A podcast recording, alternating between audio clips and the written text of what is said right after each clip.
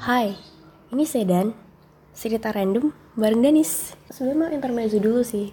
Tadi malam itu udah nge-record podcast jam setengah tiga malam.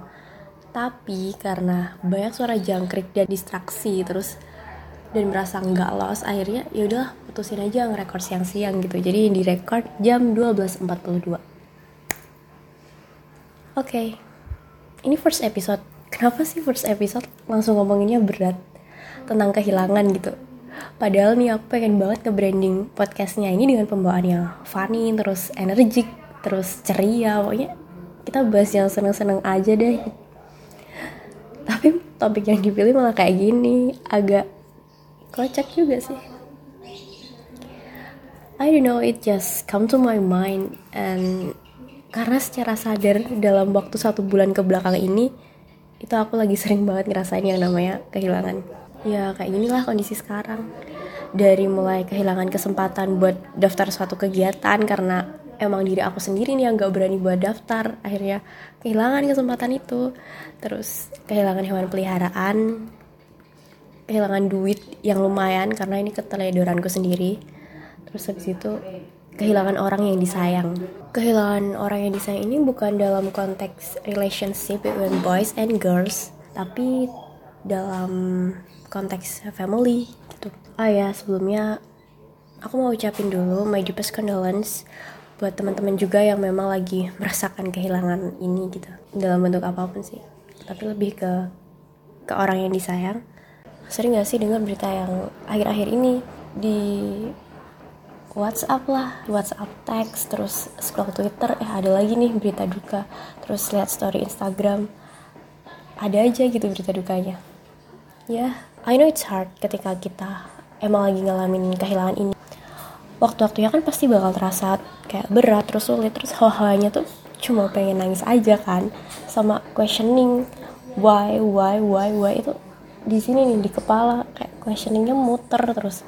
Or just I want to play that song in Spotify while crying 24 per 7 iya gak sih sedih yang muncul pas kita ngerasain kehilangannya wajar sih menurutku. Karena gimana pun juga sedih itu tuh sebagai bentuk pengekspresian diri kita kan.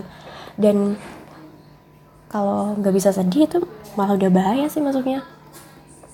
But aku emang orangnya suka monolog dan suka ngajak ngomong diri sendiri terus sering ngomong sedih nggak apa-apa tapi jangan sampai terlarut. Kebetulan juga kan aku lagi baca ini nih lagi baca buku. Baru selesai malah. Kemarin bener-bener kemarin ini baru selesai baca filosofi terasnya Henry Manampiring yang isinya itu tentang stoicisme. But I'm not gonna talk about stoicism because it's too complex and I'm not an expert of it. Jadi kalau umpamanya kalian tertarik atau pengen tahu lebih nih mungkin kalian bisa googling aja sama baca bukunya. I'm sure you will find a lot of insightful things here kebetulan juga kan aku baca filosofi terasnya ini tuh dari sebelum aku mengalami kehilangan ini dan selesai bacanya tuh pas setelah mengalaminya. Nah ketika aku baca tuh aku juga yang kayak oh iya ya gitu. Eh iya bener juga. Karena emang this book is like a guidance. Aku anggapnya gitu.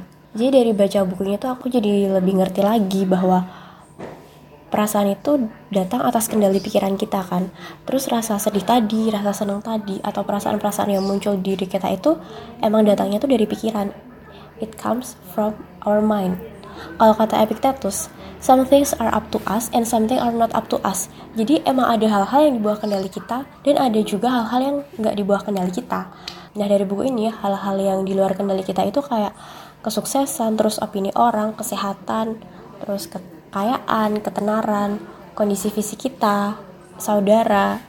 Kenapa saudara? Karena kita nggak bisa milih kan, kita mau saudaraan sama siapa. Ya kali bisa milih, eh aku mau dong saudaraan sama Brad Pitt.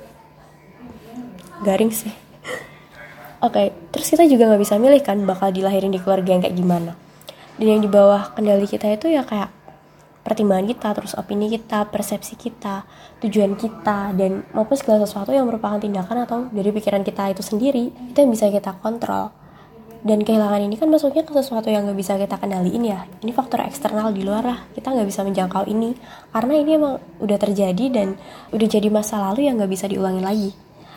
Di dunia ini kan gak ada Doraemon men gitu, yang punya mesin waktu buat ngebuat kita ke masa lalu, buat benerin semuanya, atau buat ketemu sama yang udah nggak ada.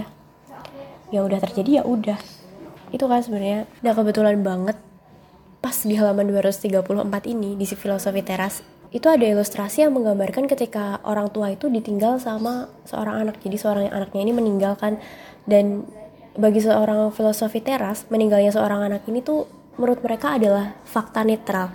Jadi ini bukanlah hal yang baik atau bukan yang buruk tapi kejadian meninggalnya seorang anak ini adalah fakta netral yang harus diyakini karena memang fakta udah terjadi gitu dan di buku ini tertulis kan di situ ada kata-kata ada kalimat dan manusialah yang menginterpretasikan dan memberi maknanya sendiri. Bagaimana cara kita memaknai kehilangan itu sepenuhnya. Ya bener sih, jadi kalau mamanya kita emang lagi merasakan kehilangan, kita sendiri kan yang meng menginterpretasikannya, gimana kita memaknainya. Dan itu tuh semua sebenarnya di atas kendali kita, di atas pikiran kita kan. Terus kita bisa memaknainya di negatif side atau positif side gitu. Kita bisa memaknainya mungkin negatif dengan kita terus-menerus bersedih dan kayak terjebak dalam suatu kesedihan itu. Aku nggak mau lah ngelakuin apa-apa. Kan aku baru kehilangan gitu. Aku nggak mau lah makan. Malas banget. Itu kan tergantung kita sebenarnya. Terus atau kita memaknainya dengan positif. Ini juga tertulis di bukunya. Kita memaknai dengan positif sehingga kita bisa jadi ikhlas gitu. Kita jadi bisa mengikhlaskannya dan bisa lebih tenang. Ini sih yang aku terapin kemarin.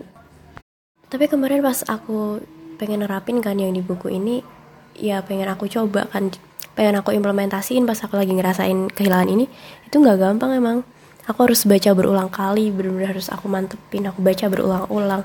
Mana kata-kata yang emang cocok buat aku mana yang emang relate terus mana yang emang oh come on let's wake up you have to face this life gitu. Itu harus emang harus bener-bener berulang-ulang dan emang harus dimantepin banget berkali-kali sampai kita bisa nyoba dan akhirnya oke okay, it's time to focusing on myself. Jadi kayak hadapin aja apa yang ada sekarang gitu. Itu sih. Ketika aku lagi mengalami ini dan aku juga pengen berusaha buat menerapkan ke situasi-situasi yang akan datang ke situasi-situasi selanjutnya karena ya karena kan ya kita emang harus bersiapkan sama sebuah kehilangan itu. Ini jadi mantra juga buat diri aku kalau kalau sesuatu yang datang ke kita itu siap nggak siap kita harus kita harus siap kehilangan mereka. Ya gitu sih. Terus juga sebenarnya kehilangan ini ingetin aku banget sih buat lebih aware terus buat lebih tahu tentang berharganya dari sesuatu.